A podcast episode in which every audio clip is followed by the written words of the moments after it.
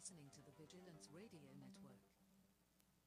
You are listening to Truth Time with Pastor Monty. Just when I thought I was out, they pulled me back in. I do have a very particular set of skills.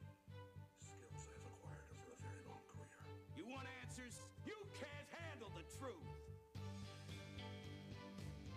The problem is having the right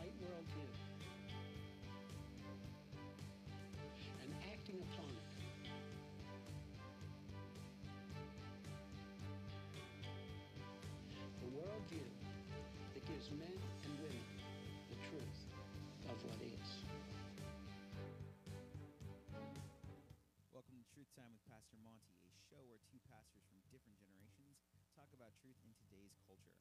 At the top of the show today, let's go ahead and spread this content by liking and sharing it and making sure that you're subscribed to our show. And for all of you on YouTube, hit the bell so you can be informed of all upcoming shows. The Truth Time with Pastor Monty broadcast is a part of Aletheia Bible Fellowship's online podcast network of shows called the VRN. If you're interested in this ministry or our other shows, you can check us out at where you can access more resources, donate, and learn more about ADF and our local church in Portland, Oregon. And now that all of that is said, I'm Pastor Josh, the senior pastor over at ADF, and your show, and this is Pastor Monty. Welcome to Truth Time. This is Pastor Monty, and we are uh, together. Here I am with uh, Josh. Josh uh, being the the younger side of things, and we are Yep. going to be talking about. Are we? We're in season six now. Is that correct? Nope. No, we are five. in season five. season five. but the We're- years go by. we're in season five, and we are going to uh, in Truth Time, um, in uh, in in the Christ Factor, and then You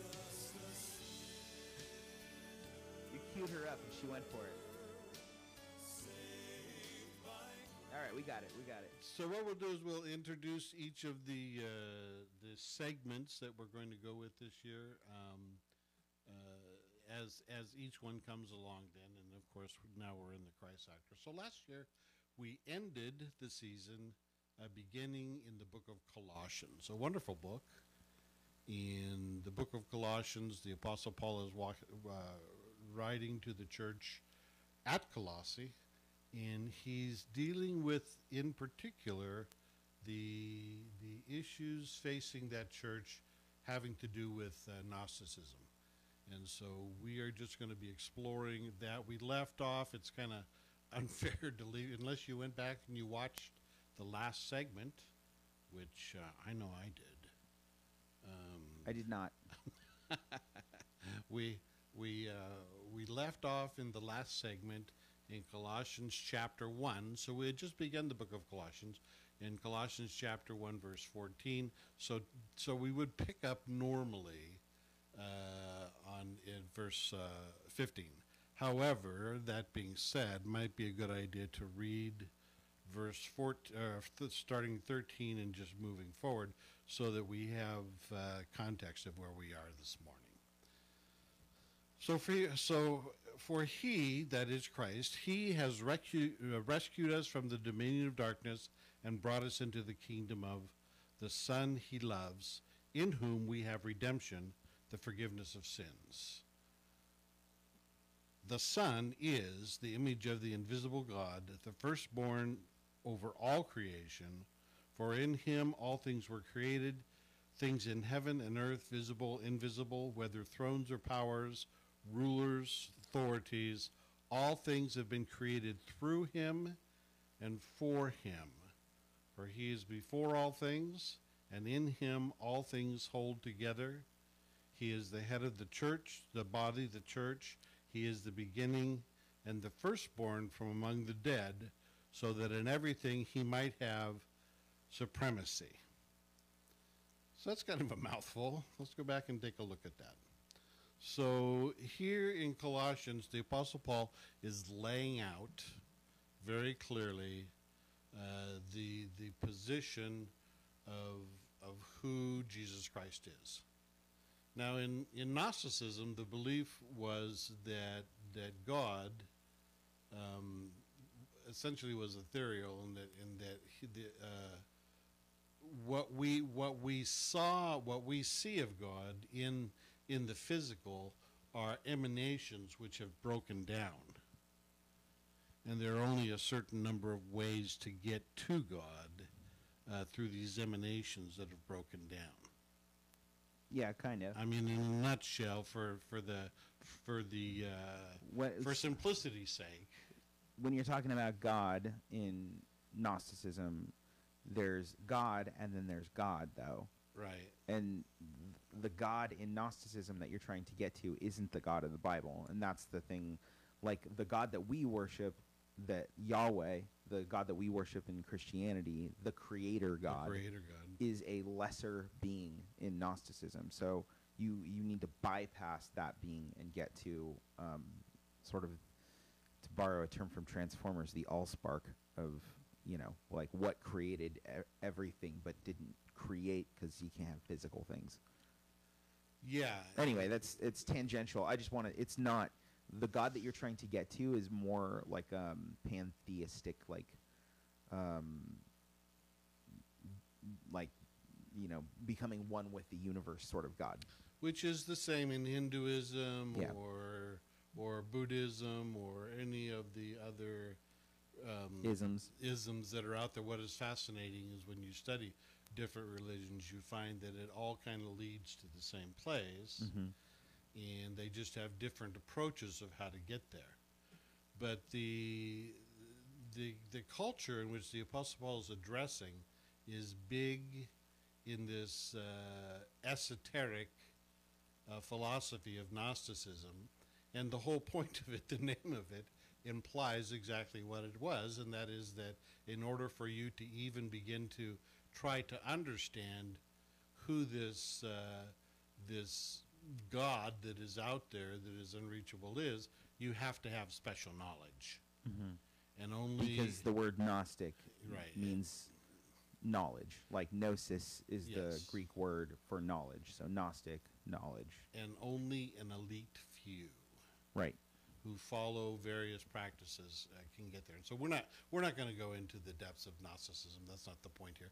The point is to say that this is the foundation where the Apostle Paul is coming from. So when when you read then Colossians uh, chapter one, starting in verse thirteen, there what you begin to see is the Apostle Paul is specifically painting a picture for us of who this who Jesus Christ is, the Son of God, and and his position in this world uh, that uh, people are wrestling with, and uh, he has rescued us from the dominion of darkness, and he has brought us into the kingdom of the Son he loves, in whom we have redemption.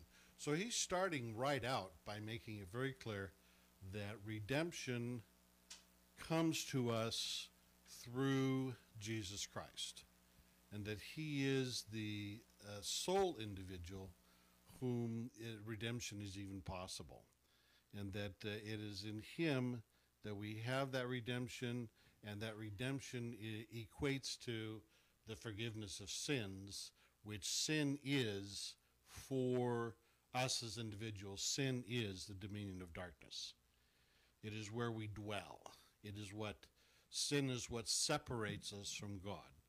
And and and so because because of sin, we are incapable of of seeing um, the light of God, and Jesus Christ then comes to rescue us and take us out of that darkness and into the light. You want to add anything?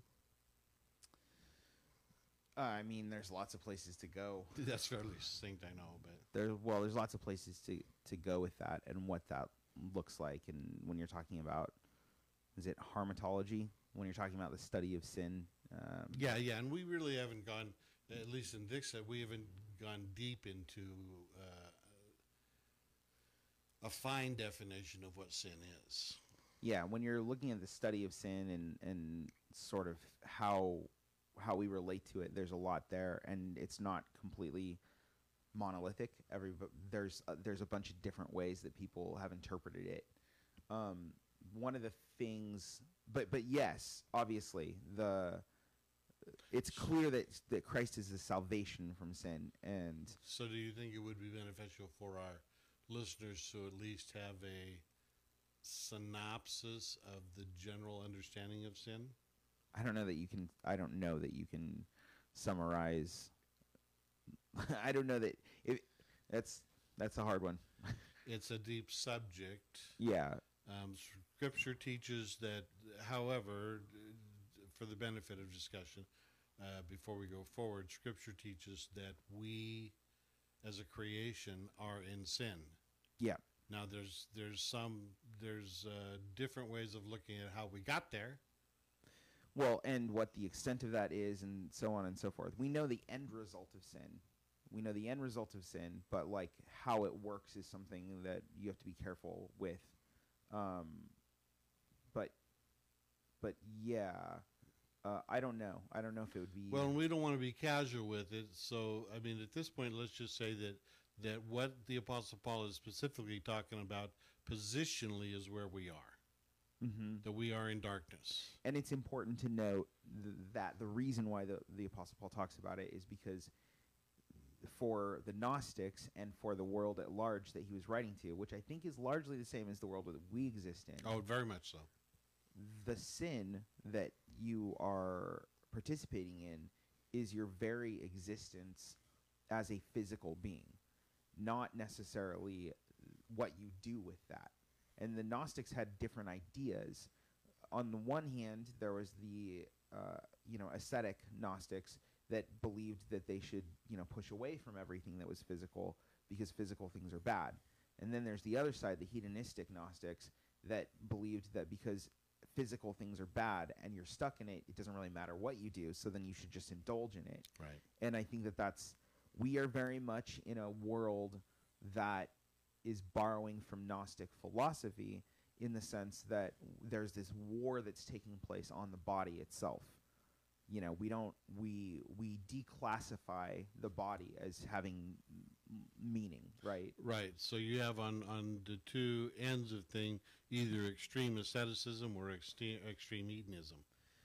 Right. So there's you know there's the sexual side where we're encouraged to do whatever we want to with that, um, and that's a war on on the meaning that the body has as human beings. And then there's the there's the the the war on gender, for instance, where our body has no determination, and we actually should um, we actually should get rid of that. Right. That's a that's an extension of Gnostic philosophy that we need to shed our mortal coil and go straight to how we feel, not spiritual, but how we feel, because they they conflate spiritualism with feeling, and and the point that is being made by the apostle paul during this time and the point that's good for our generation is understanding that the physical things were created and subject to christ they have a purpose and that that creation is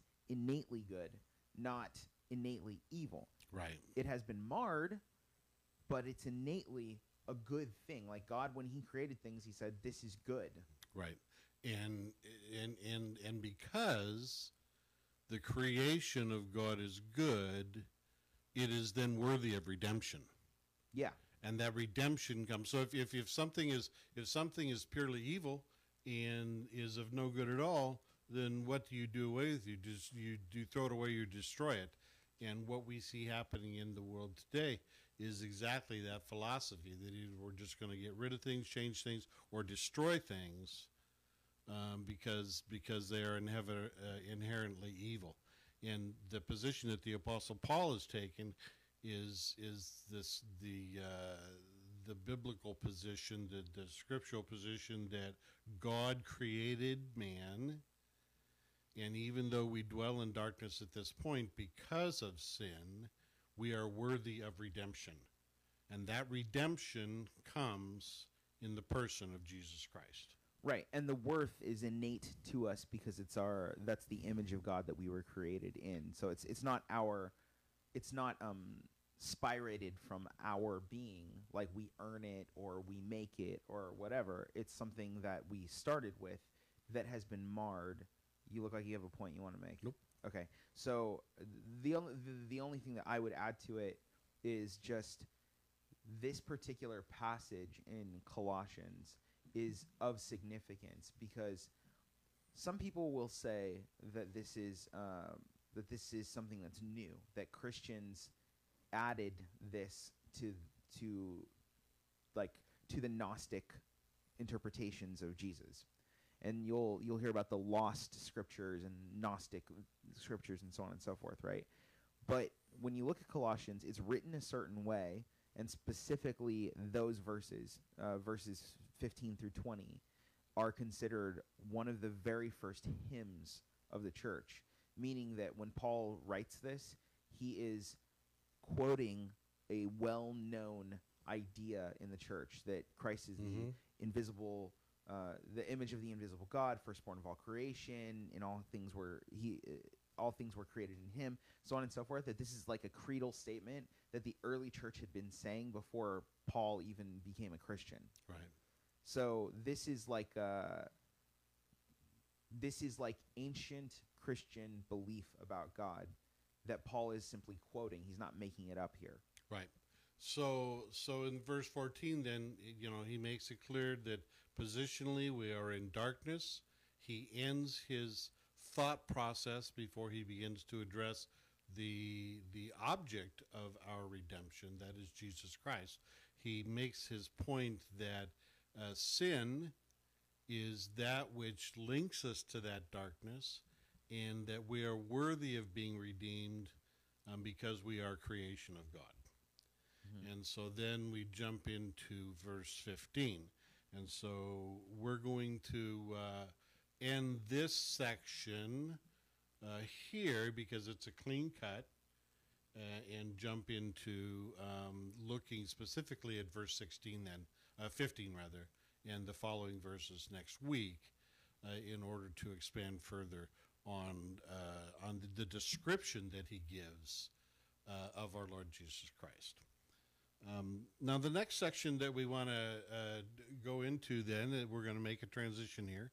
The next section that we want to go into is uh, we did a a um, we did a focus group to try to uh, better assess what uh, the needs of the church are and and uh, and what they would like to hear. And in doing that, we uh, some discussion was made as to the all the stuff that's going on today, and just getting trying to understand some of the elements that are out there. So we're going to take a stab at trying to open up a uh, a section, and I I don't have I don't have a, a name for this. Yeah. Yet No name for it. because this is this is we're we're gonna try this and see if it works. Um, you know, but okay. So if you can think of a name, uh, text us and let us know, or uh, send Post us- something in the comments. Put something in the comments, or let us know. Uh, you know, some something along. You know, Pastor Money speaks truth on uh, what I don't know. Anyway, um, we'll we'll we'll come up with something catchy. I know either either Tiffany or uh, or uh, Jacqueline. Ja- Jacqueline will uh, will will come up with come up with uh, something here. Here we go. Sorry, So- it's producer Jasmine. I so, uh, so yeah. So what we're gonna what we're gonna do? Um, well, when I look at the two of them, I see the same face basically, and it's hard. Well, they are twins. I, I, they are twins, yeah. So, um, so uh, what we're going to do is we're going to do this. The format of this particular section will be that we're just going to take some stuff that's in the news, and we're going to try to understand it within the context of of uh, the issues that are present and how the church is affected by those issues yeah. and and uh, this and so um, and so that's what we're going to do. So this is this is normally this is something that's going to take where we're just going to have an ongoing discussion uh, because uh, s- th- some of these topics are long and complicated. But um, let's let's take a, an example of the first one. So some of you may be aware that uh, every every four years, um, states have elections and states have elections and they elect uh, they just like the, the the states are set up very similar to the way that the uh, national government is set up. And you have uh, a, a local body of Congress, and then you have senators, and then you have a governor. And the governor is the administrative branch. And uh, in Virginia, there was uh, a, an election that was taking place in order to deal with that. And Virginia was uh, a heavily Democratic state. And there were several things that were going on that uh, were causing people to have consternation. And so the governor, the, the individual who was running for governor, Youngson, um, ran on a platform. He- focused on a platform where that uh, that talked more about parents' rights and their involvement in their children's education and having some say in it. And the the Democrat governor who was running things at the time in a debate made the mistake, and it was a mistake, made the mistake of flatly telling the constituents of the state of Virginia that they had no business in uh, knowing or caring about what their children were being taught. Um, that was not their business; it was the business of of uh, of the state. And Governor Youngstown said, "Nope, nope, not that. No, that's not right." So there, that was the underbelly of the fight that then uh, went on, and and uh, as a consequence of that, a Democrat-run state basically lost the governorship, the lieutenant governorship, and the and the uh, attorney generalship to Republicans.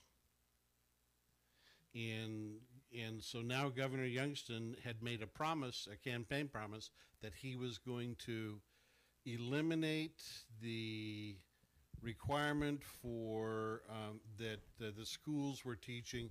Uh, the reason why it became an issue is because the schools were teaching um, uh, current race theory uh, to the students and and uh, upholding the idea that that uh, because of one's race, either you're a victim or you're a subjugator. Um, and they were teaching that, and they were not in, oh, and they were requiring children to be masks in, in order to go to school, and uh, and the parents were up in arms about it, and so Governor Youngstown basically said uh, when he got into the office, he said, "No, no, I'm not, I'm not having that." And so he forbade the teaching of critical race theory and other ethnic based um, ideas behind behind uh, uh, how we interact as a society and to be taught within the schools and uh, and he uh, put forth a uh, you know a mandate that the schools could no longer demand that children be masked but that the parents were to be involved in making that decision. And the parents would say whether their children could be masked or not. Subsequently, nine, nine school districts filed lawsuit against Governor Youngstown. It's Youngkin. Youngkin, I'm sorry, yeah, yeah, hard name to pronounce. Nine school districts filed lawsuits uh, against him for following through on his campaign, uh, basically saying that he's not being constitutional in uh, how he's approaching this, and that the school districts are the ones that have the say. It looks like it's seven now. Oh, okay, two dropped. I don't know. That's just what I'm seeing. Seven. Yeah, no, that's fine. So Josh is doing some research. I think he'll probably put links up. I've been doing it. Yeah. Uh, he put links up if you want to look further into what's going on here. Um, one of the counties which is the loudest and mo- most vocal, Loudoun County, I believe I'm pronouncing that right. Loudoun County, um, basically uh, was having issues of just hi- not only not only were they teaching critical race theory, but they were they were hiding from parents the fact that their children uh, uh, had been so. One child was uh, was um, sexually assaulted and the parents were not informed that the child was sexually insulted, uh, Allegedly. assaulted. Well, it's been confirmed. Uh, okay. Yeah, it is In a it's- court of law. It's been confirmed. The it, it was confirmed. Um, but when the parent went to the school board, uh, a, a school board meeting, in order to point out that his child had been abused, instead of the school board uh, addressing his concerns, they arrested him. He, they arrested him as a parent for voicing his concern. Um, so the parents of Virginia were outraged at all these things that they saw going on, and so they put a Republican in uh, in in the three most powerful seats of the state. So okay, so we've got a couple of minutes. So so uh, the the the questions that the this is a complicated problem uh, question, but the the questions that come to mind to us as believers is is do we have what what is on the table is do we have um, an inalienable right as parents to to determine um, what our children will be taught and and how they will be dealt with in regard to their physical being and their health in uh, when we're dealing with our children's education and when we're dealing with uh, with um, the mechanisms that are used in order to educate them. Do we have the right to assert um, our values and that our values not be contradicted or undermined? Or do, does the state override all of that? And once we turn our children over to the state in order for them to teach our children, do we uh, do we give up those rights? Do you think I've articulated that well enough? It took a little longer than I'd like, but yeah, Yeah. Okay. yeah. It's a it's a, it's a complicated issue. I mean, I think you can lead with that question, yeah, and and I think that I think it's a worthwhile discussion. So so this is something that we would kind of like uh, y'all to participate in, and the question that we're going to start off with then, and we're going to explore in subsequent uh, sections uh, uh, here, uh, are centered around this particular issue. Um, number one, um, do you have do you have rights uh, as a parent that you believe are given to you by God? Um, that you are the one who has control over what your children are are uh, taught and how it is that they learn, or if you turn your children over to an outside institution, do you give up that right? I mean, no, I'm not agreeing, but I yes, But that's the I, I agree with the framing. That's the that's the question that we're framing, and we'd kind of like to hear your input before um, we discuss in in uh, depth um, the position that that uh, we're going to take in regard to what we believe Scripture gives us direction as to how to address this. It is an important question because this is part of what's being framed by society around us today that and this goes back to what we talked about earlier in regard to Gnosticism and, and and looking at throwing things out that they think are bad and reframing things and doing all that type of thing. This is happening on multiple levels. And this is one level that it's happening on is that the schools have the schools have surreptitiously uh, been taken over by liberal minded individuals, godless individuals who believe it's the it's their their job to tear down society and rebuild it uh, with uh, our children who have been brainwashed and programmed. Now that's that's pretty heavy duty, but I can tell you from my own now from my own uh, studies and reading that I remember that uh, when I was when we were addressing, I was studying the issue of homosexuality and what have you, and and uh, one of the one of the leading homosexual groups uh, back in those days, uh, Globe. You familiar with it? Mm-hmm. Yeah, Globe. Basically, there was an article in uh, that in their magazine that, that talked about the fact that that uh, the adults of the world uh, were beyond trying to convert to being sympathetic towards homosexuality, but the children were not. Yeah, it's, it's and, true. And so they were going to begin emphasizing, um, beginning to teach, even at the uh, kindergarten age and up, that uh, they were going to begin to redefine what uh, what the family structure was was to look like, and they have actively in the past uh, forty to fifty years uh, been been doing that. So this is a this is an important issue, and we'll explore it more. Yeah, I just want to throw out there, uh, just uh, as the base for it, um, that we haven't given up, um, like the public education system.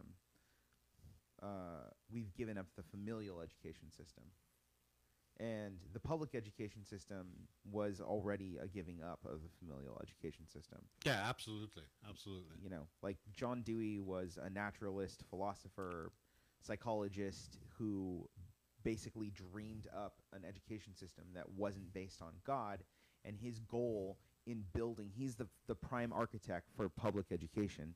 And his, and also the, the master of the Dewey Decimal System, in case you wonder. Um, but his goal in, in supporting this and putting this idea out there that we should have a public education system was specifically to take away familial education. He wanted there to be a standardized education that wasn't taught within the homes because something like religion might be taught. Um, and he was right, and that, that that was the case, and that that was a good way to make that happen and to destabilize the um, destabilize you know Christianity in America. Right, and, and so for those of you that are history buffs, you might you might uh, benefit from going back and looking at the transitions that took place from an agricultural society to an industrial society, because this is where this all began to take place as justification by Dewey. But you would also be good for you to understand that the major institutions, collegiate institutions of education that existed at the time, were church institutions. So your big institutions back in New York or They or back- started that way. yeah, they're uh, Harvard and Yale and and and all of those uh, all of those schools back at that time. They were initially um, institutions that were uh, that were to teach the Word of God and the standards of God, and they have uh, been taken over, and and uh, we deal with uh, they're now promoting.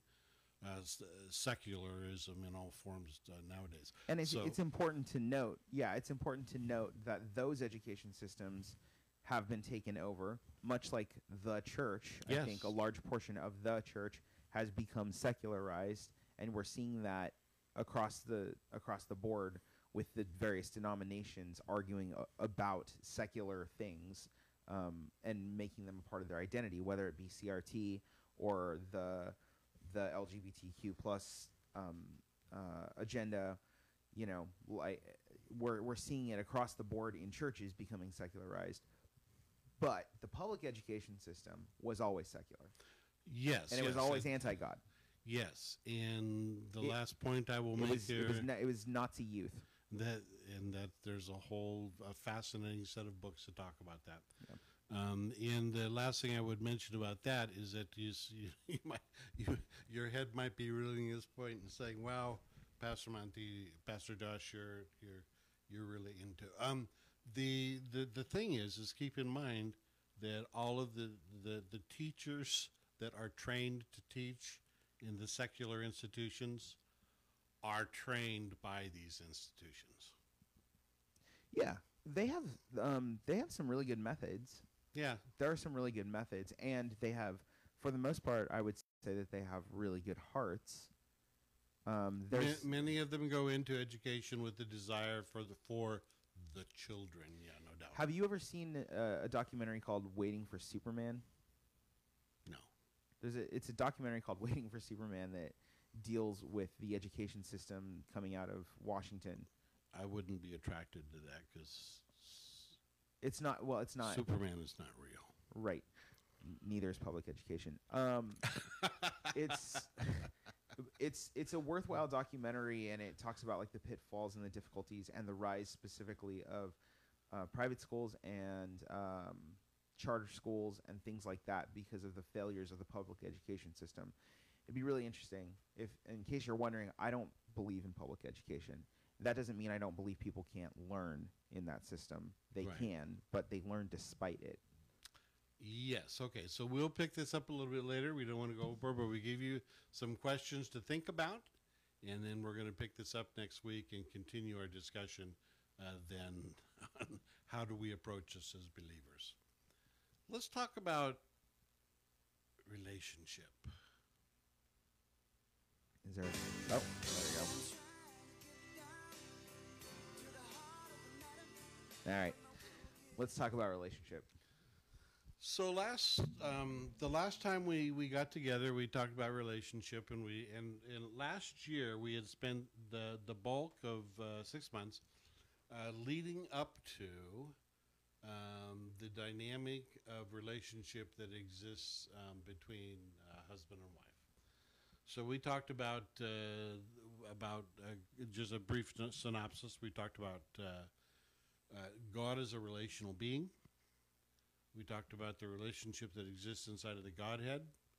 We talked about uh, the relationship that exists then because we are created as individuals that uh, are to be in relationship. We begin to explore some of the different relationships that exist for us. Um, uh, the familial relationship, uh, relationship to to uh, child to parent, parent to child, uh, the relationships between siblings.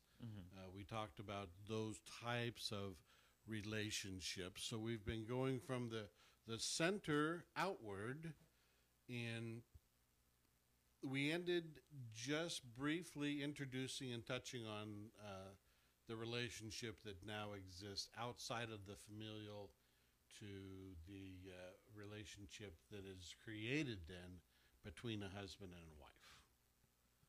Okay. So Scripture tells us that foundation.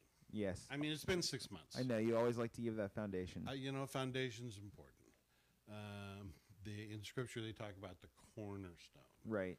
Okay, so so what I'm I know you're not a big fan of the foundation thing, but uh, No, I'm a huge fan of foundation. Scripture is big on foundation. So um, so here we are, and we're now moving outwards towards the uh, uh, the relationship that exists between husband and wife. Now, and so we'll spend a couple weeks probably talking a little bit about this because it's it's uh, it's a complex relationship. Okay. It's complex because because essentially what you're doing is you're you're taking scripture says that the the uh, the man in the relationship first of all let me clarify very quickly uh, that if there's any question there should not be but we believe that men and women are uh, succinctly men and women and that there is no uh, there is no confusion in the distinction of the genders so we believe that uh, a man and a woman uh, come together as a man and a woman, and it is from that seed that uh, the relationship of marriage then blossoms, and that that is representative of God's design. Yeah, I mean there can be confusion about that, but it is confusion. There is no confusion from Scripture. That's And, what I. uh, yes, yeah. No, they're trying. Well, you know, now, no, I, I get your point, Josh, because because nowadays they're trying to confuse everything. Well, it's not. It's not thought of as confusion, right? It used to be called like gender dysphoria, for Yeah. instance. It's not really thought of as a disorder. That's the point I'm making. Is yeah, people are confused about that, Yeah, and they and and and it should be called confusion yeah. Because it is clear in pretty much every other biological community. You know, like across the animal kingdom, you know, it's it's clear what your gender is. Right, right. We we we teach we teach and uphold gender euphoria. Okay. what specifically about the male and female relationship are you wanting to talk about? Well, at this point, I'm what, what I'm going to point out is that we have we have at this point recognized that that male and female are born into a family unit, Mm-hmm. and it is within that family unit that they then develop um, their understanding of relationship from that family unit. Mm-hmm. So one family unit may have a completely, in fact, I guarantee, one family unit uh, has one idea of relationship that is passed via, through from generation to generation. Mm-hmm. Another family unit will have the same thing, a idea of relationship that is passed down from generation to generation. You mean to say that they they may have different Very- different yeah, ideas? very much so. Yeah, okay. very much yeah. so. Very much so, and and it and it it is likely that that has not been. Um, I'm going to say that probably 95 or better percent of the time, it is it is that that dynamic that exists inside of the family unit has not been explored or discussed to any great detail. Yeah. So, and you know, Yeah. There's a lot of uh, parenting by um, observation, yeah, or not observation, parenting by the like passive parenting, right? yeah. Yeah, there's a lot of that going on um, without commentary, without without teaching, without structure. But again, that goes back to the previous conversation of this idea that information is something that belongs to anybody else but us. Okay.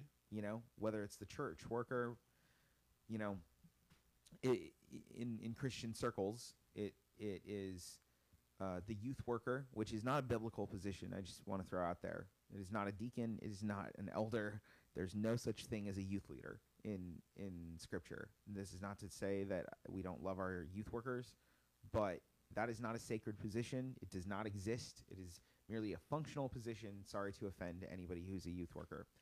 Um, but that being said, Well, they- I mean that, uh, yeah, and, and that, yes, and uh, I wholeheartedly agree, and and uh, that would bring us into a whole separate subject that we'll talk maybe at some point about the church administration, how that all works. But the the reality of it is, is that all of these uh, all of these side things that go on in churches, the the youth worker, the well, that's really the, prominent though. the- Sunday school teacher. the music director, the Sunday school teacher. Uh, yeah, yeah, it just goes on and on. Yeah, those things, those things have been given responsibility to teach discipline, dis- discipleship. You Right, know, and right. and and that's just not biblical. It's it's extra biblical and uh, it could be toxic. And then you add to it going outside. You know, the same people who bring their kids to church on the weekends ship their kids off during the week to to Rome, to you know to the to to the city. Yeah, in fact, many uh, I have known of, I have known of parents who view Sunday school as a mechanism to uh, free up time for themselves so that they can yeah. have uh, go have Sunday brunch or whatever because the kids are being uh, babysat in Sunday school. Well, there's a lot of parents who there's a lot of parents who pat themselves on the back because they themselves do not involve themselves in church, but they do send their kids to church, Yes. and that's reprehensible also. Yeah. But it it plays to this general idea that we want to take away from ourselves any sort of responsibility in the raising of our children. And so that goes all the way from sending them to public school to sending them to uh, Sunday school or to youth group to um, to teaching them about what our marriage relationships look like. And that's not to say that public school is a bad thing in and of itself. It's not a thing that should exist. I want to be clear. I don't believe in it. But is it bad? Is it bad to to send my children to a place where they can get information for free that's given by the state. If that is not the only place they get information, then no, it's not bad. Um, Slight correction, it's not free. okay, Your taxes pay for it. sure, it's free to them. Yeah. Uh, you know, It has the illusion of being free. It is not free If- on many levels. well, depends on if you're poor enough. the uh, yeah, d- there's a lot of depends on the in that.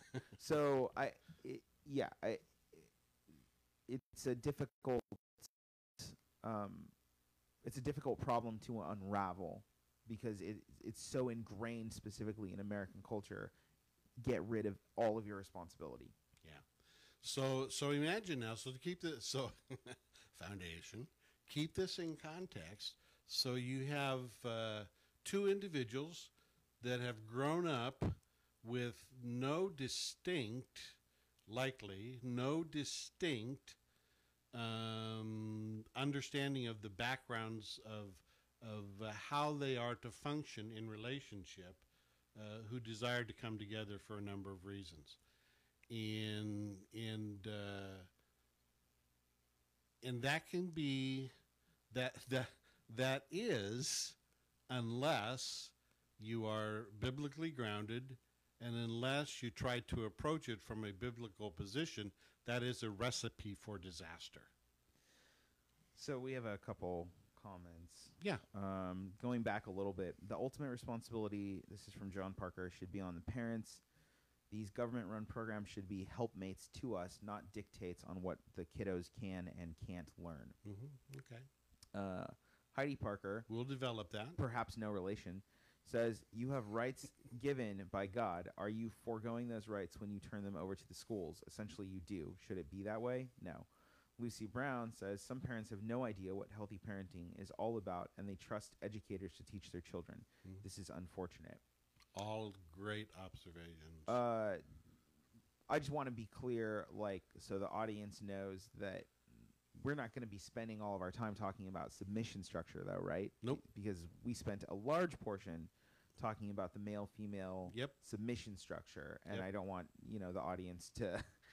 When we're dealing with relationship, it's huge, and you can't really get away from the male female relationship as Right. much as our society tries to. right So that's going to be the starting point for a lot of discussion. yes It doesn't mean we're going to talk for another year and a half about. no we're not submission. going to live there no Okay.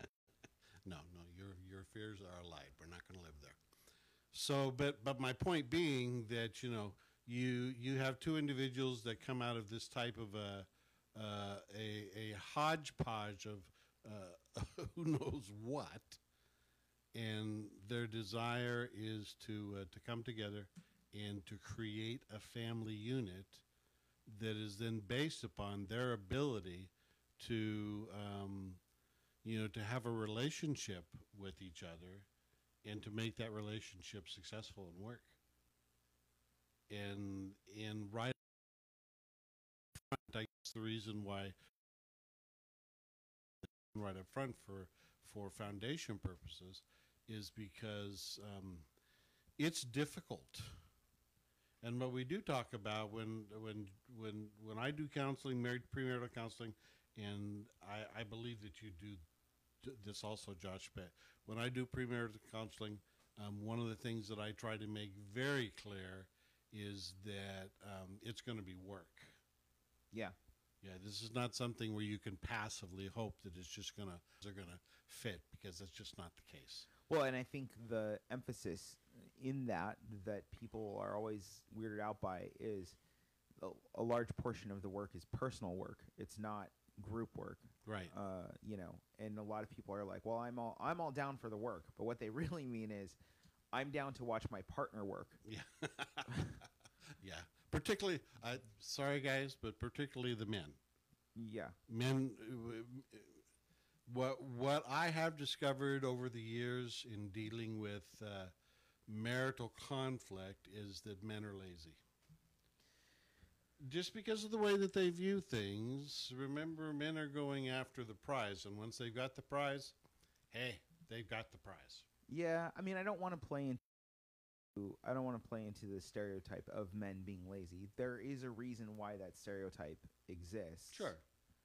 Um, So I don't know that men are lazy. They definitely are creatures of habit, and and and what they seek determines what that is. So if a man is focused on being on performing, right? And that's what he's focused on. Then he's going to be focused on the thi- he's going to enable that focus.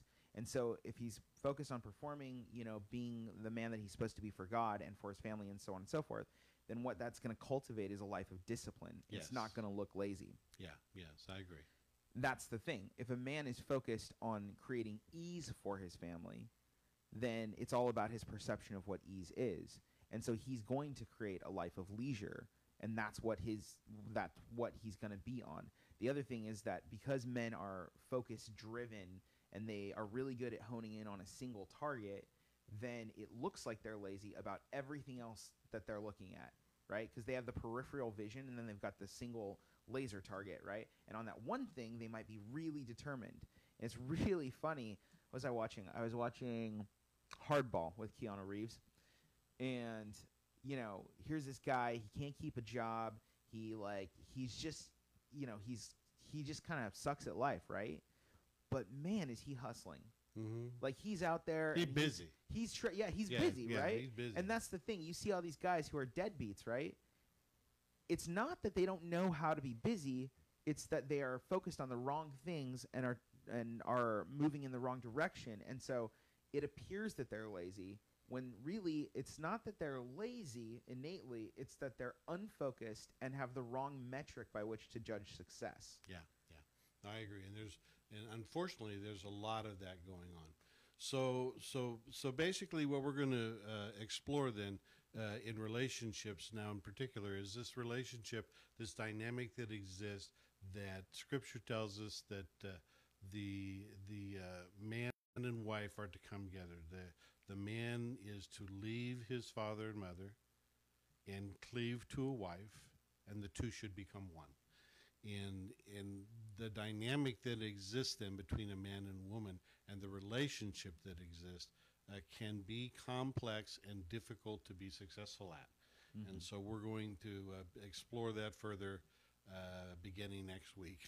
now, now that we have laid proper foundation, let's close our uh, let's close our um, our time together. Uh, uh, you might be surprised, but if you look at your watch, uh, we have been together almost uh, an hour, and uh, we want to try to be timely in how we are stewards of that hour. And so we're going to close our time here, and we're just going to have a little bit of fun with what's up with that.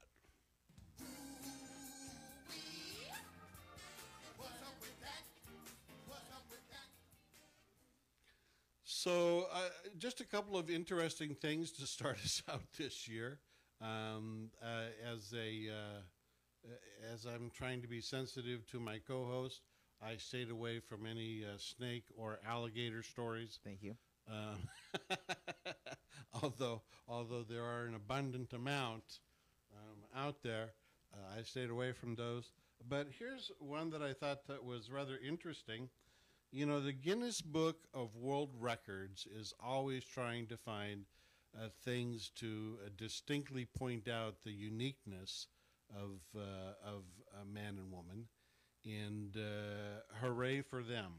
How sexist. Uh, yeah, yeah. Um, they ha- they have put into the Guinness Book of World Records a Russian individual who is the first to put together a working retractable lightsaber What? for Star Wars. That can't be true. Yeah, yeah, yeah. Guinness Book of World Records. Why is that even a record? That's not a record. Well, they say it is. How can that? be because you know true? like like you know like so for you uh you know for you uh um star wars fans you know ever since the lightsabers came out you know it's we uh the desire has been to to make it so that um it retracts like like they do in the movie. Um and nobody's been able to make that happen. There was a guy in australia that kind of had something the, the light wise that that but it didn't retract. But according to this, the Guinness Book of World Records, this Russian individual um, made a working lightsaber that retracts. There you go. I mean, I'm looking at it, but I don't see how this is possible. I don't write the news, Josh. I just report it. wow. I uh, yeah, like I mean, it's it's a workaround. It can't be real. I don't know. Uh, okay. I don't know. I'm just telling you. Uh, okay, so um, here's here's my here's my second golden find. You know, uh, some of you out there have uh, collections of things.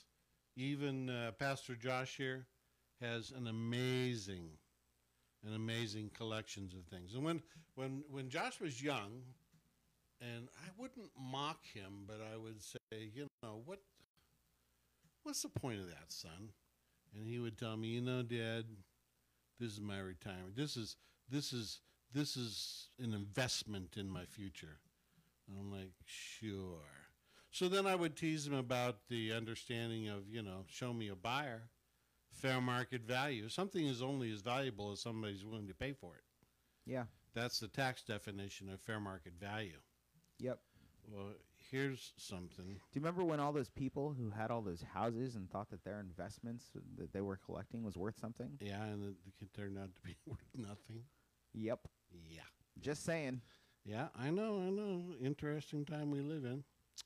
Well, I wish to point out that there was an auction recently of Spider Man art, Oh yeah. 1984 black suit, Uh huh. Sold at auction for $3.36 million. Yeah. With, a, with, with an M. Million. Yeah. That's not hard to believe. That's amazing. Have yeah, of course. Have Yeah. you gone back and looked at? Yeah, comic books appreciate in value. If you get the right ones, they appreciate in value, and the art from comic books goes up in value too. That just boggles my mind. Well, it shouldn't. It's a well-established fact.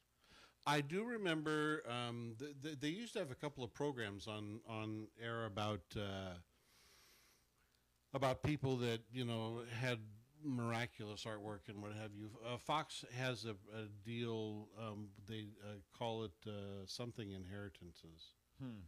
Um, where people inherit different things and what what do they do with it? So I do remember hearing a story about a, a uh, an individual back on the East Coast that had a comic book collection that was stored up in the attic. It was like a boardwalk type deal, Yeah. and and uh, one of the hurricanes came through and destroyed the boardwalk and destroyed his business. But when they were when they were uh, going through the trash to see what was uh, to see what was salvageable, um, the books because of the way they'd been boxed up, the comics and what That's have you, right. You got to bag and board those books. they were they were packaged in such a way that they weren't damaged by the storm. He made enough money from the sale of those comic books to completely rebuild his business. Yeah, that's crazy. It's amazing. you know. Well, my comic book collection isn't quite worth that, so I I try to get older comic books, but you know that's it's hard to get them. Yeah, very hard. So it's because they used to. The, here's a here's a what's up with that for you. The reason why comic books shot up in value and became so valuable, uh, especially the golden age comic books from the 1940s, is because the original print runs were torn up and used as packaging for World War II. Yeah. yeah. And so basically, there's only so many surviving copies of the old school comics because they were used for World War II. yeah. Yeah. So- Back back in those days, if something looked like it had no like it had run its course, they just repurposed it because of the shortage of things. That's right. So what we got to do to get comic books to go up in value is to get people to destroy them. and that's what it is. It's Yeah. you know supply demand. that, that that's what it's all about. And we will have a program where we talk about supply and demand. But for our purposes today, I think we're done. Okay. let's go ahead and sum up the show then. I was not prepared for that. I don't know why I wasn't prepared for that. Um, if you are someone who's seeking answers to know more about your faith or you're new to Jesus Christ in the Bible, um, you can check us out. You can check us out at abfpdx.org. The Truth Time with Pastor Monty podcast is a resource of Aletheia Bible Fellowship of Portland, Oregon, Vigilance Radio Network, which is part of ABF's online ministries, and we produce helpful and interesting resources for the church local and at large. And if you're one of those who's enjoyed this service, remember you you can like, subscribe, share our podcast. You can even donate to us. You can find all that on abfpdx.org. Um, so take a second to do that if you haven't done it yet. We have content that's shared every Tuesday at 11 a.m. while we're on season, and this is the first episode of the new season. It should also be noted that our sister show, Culture Insanity, is coming back this Saturday. So, Culture Insanity this Saturday at 9 a.m. And then you can always check out our sermons and everything else we have. Uh, okay, let's close it out. I'm Pastor Josh, your co host and senior pastor over at ABF, and this has been Pastor Monty. Views presented in this program are not meant to express the specific views of the Aletheia Bible Fellowship. You are listening to the Vigilance Radio.